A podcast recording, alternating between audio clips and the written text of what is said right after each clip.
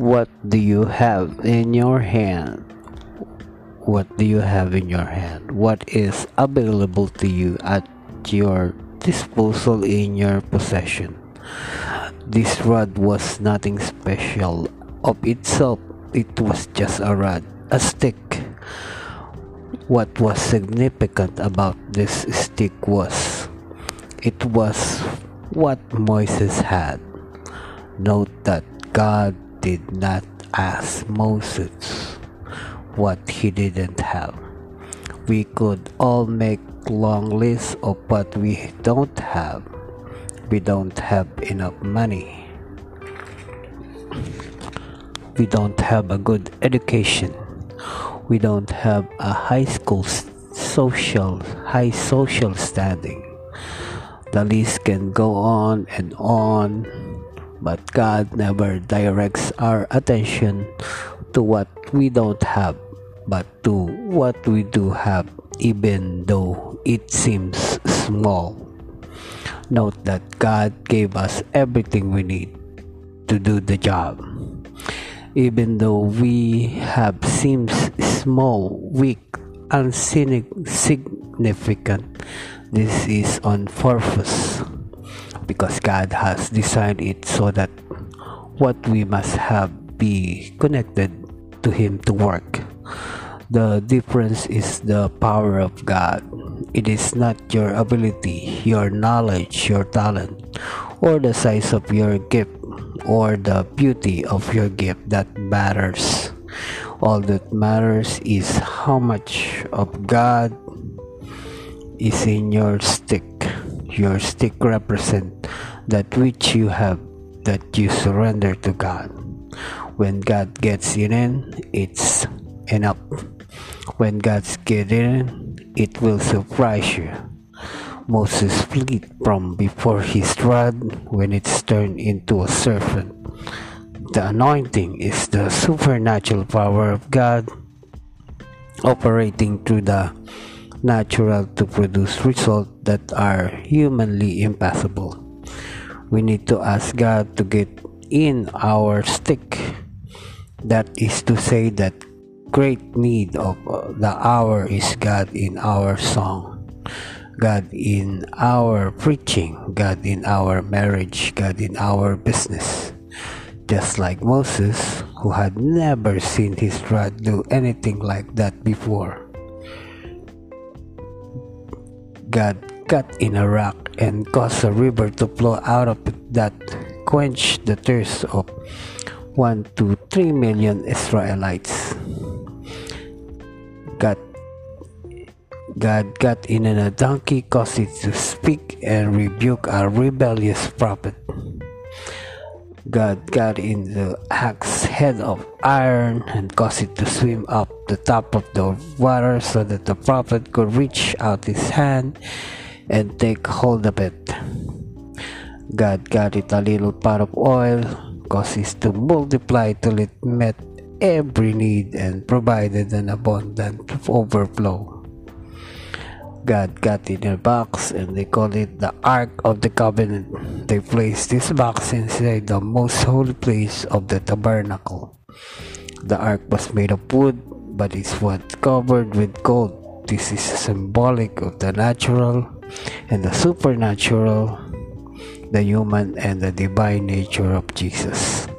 The most holy place from the inside was covered in gold, but from the outside the tabernacle was covered with badger skin. No one would know by looking at the outside that there was such a valuable treasure inside. In similar fashion, today God has chosen to place His presence and glory in human tents. Our bodies are the temple of God.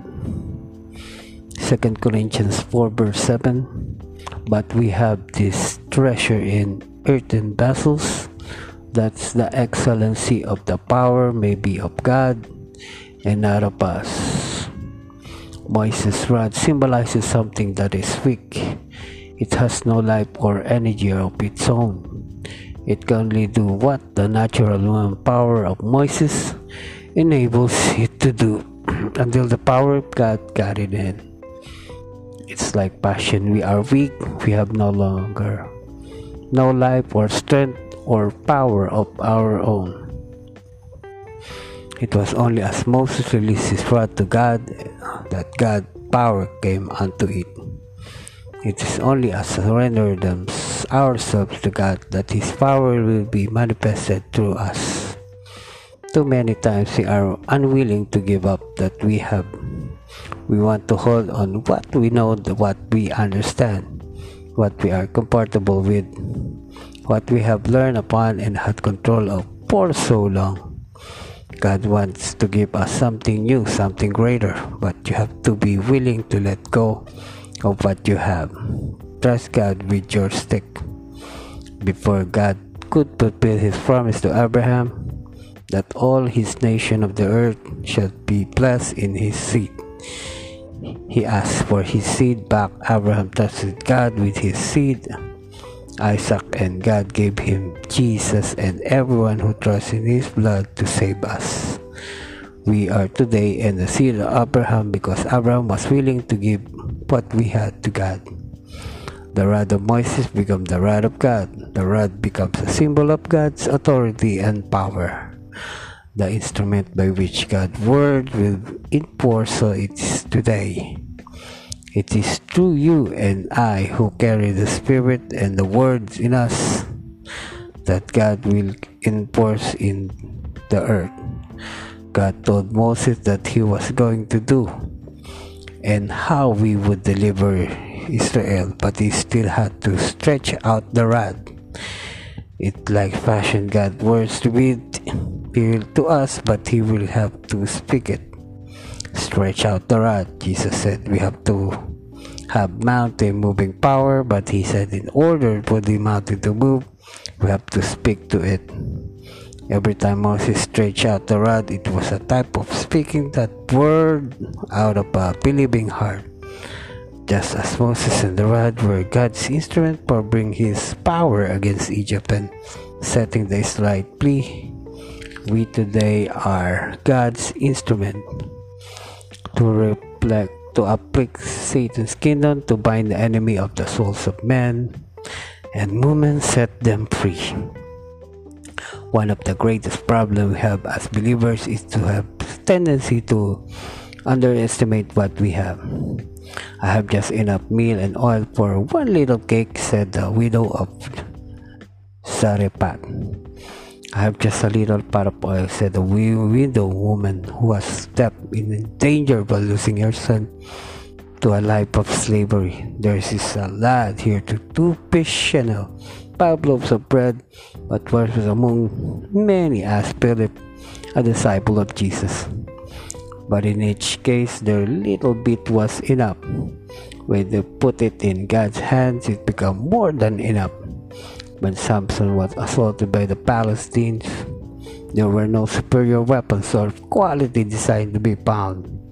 He started looking around him for something, anything that he could use. He found the jawbone of an ass and with a slew of thousand men.